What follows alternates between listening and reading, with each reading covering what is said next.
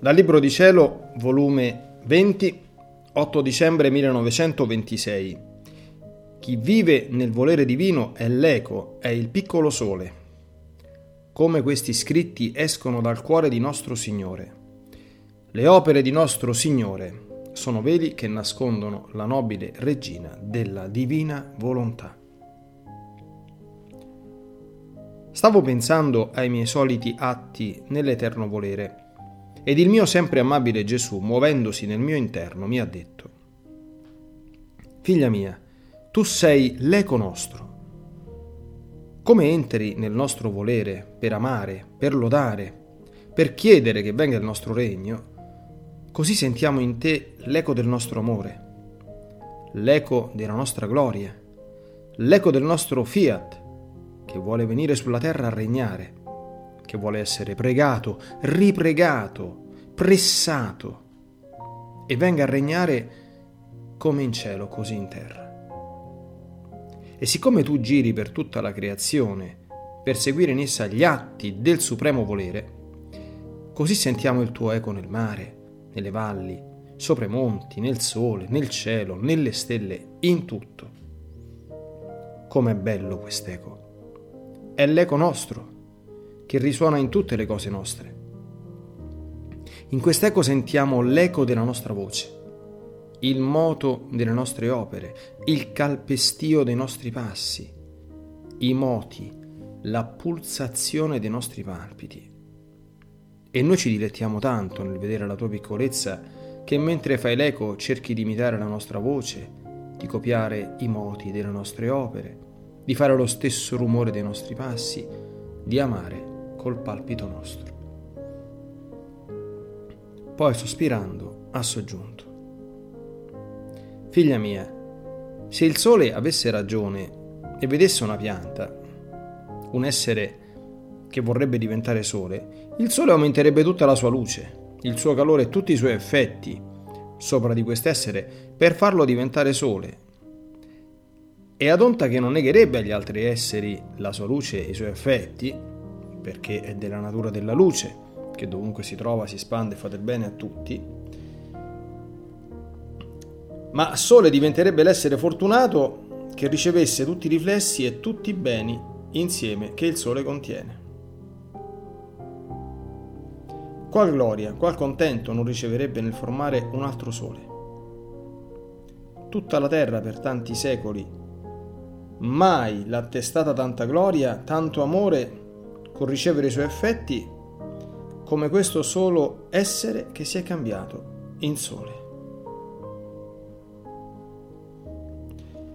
L'anima col vivere nel nostro fiat non fa altro che imitare il suo creatore ed il sole eterno accentra sopra di essa tutti i suoi riflessi in modo da farla diventare il piccolo sole a somiglianza del sole divino. Non fu proprio questo il nostro scopo ed il nostro detto. Facciamo l'uomo a nostra immagine e somiglianza. Farlo senza che ci dovesse rassomigliare e non dovesse portare in sé l'immagine di colui che l'aveva creato non era né decoroso, né opera degna delle nostre mani, né potenza di quel soffio rigeneratore che uscì dal nostro seno. Generare un'opera dissimile da noi, che si direbbe di una madre che generasse non un bambino che avesse occhi, bocca, mani, piedi ed in tutto membra simili a lei, al più un piccolo in tutte le membra, ma nulla le manchi di tutti gli organi della madre, ma generasse una pianta, un uccello, una pietra, così dissimile da lei. Sarebbe incredibile.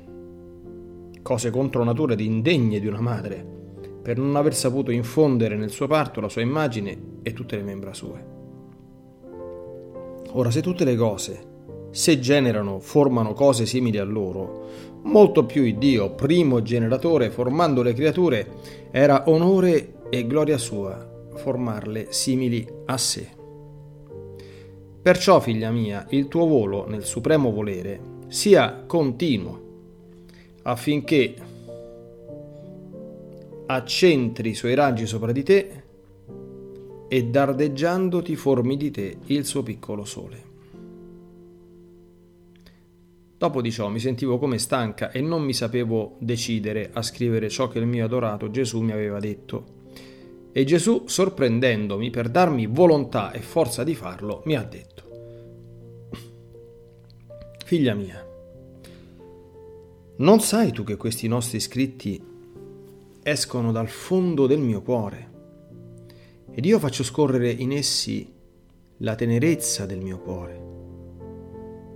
Per intenerire quelli che li leggeranno, la sodezza del mio dire divino, per rassodarli nella verità della mia volontà. In tutti i detti, verità, esempi che ti faccio vergare sulla carta, faccio correre la dignità della mia sapienza celeste in modo che coloro che li leggono o leggeranno, se staranno in grazia, sentiranno in loro la mia tenerezza, la sodezza del mio dire e la luce della mia sapienza, che come tra calamite resteranno attratti nella conoscenza della mia volontà.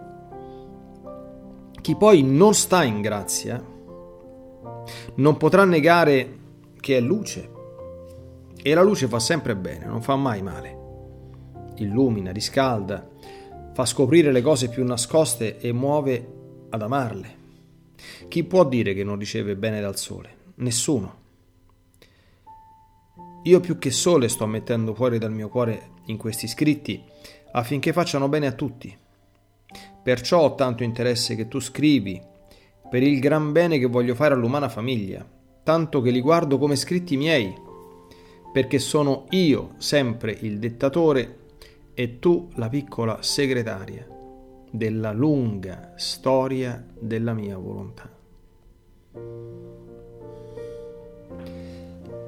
Quindi stavo seguendo nel volere divino tutto ciò che il mio dolce Gesù aveva fatto stando in terra, nella sua umanità, e chiedevo in ciascun atto suo che il suo fiat sia conosciuto e che trionfante venga a regnare in mezzo alle creature.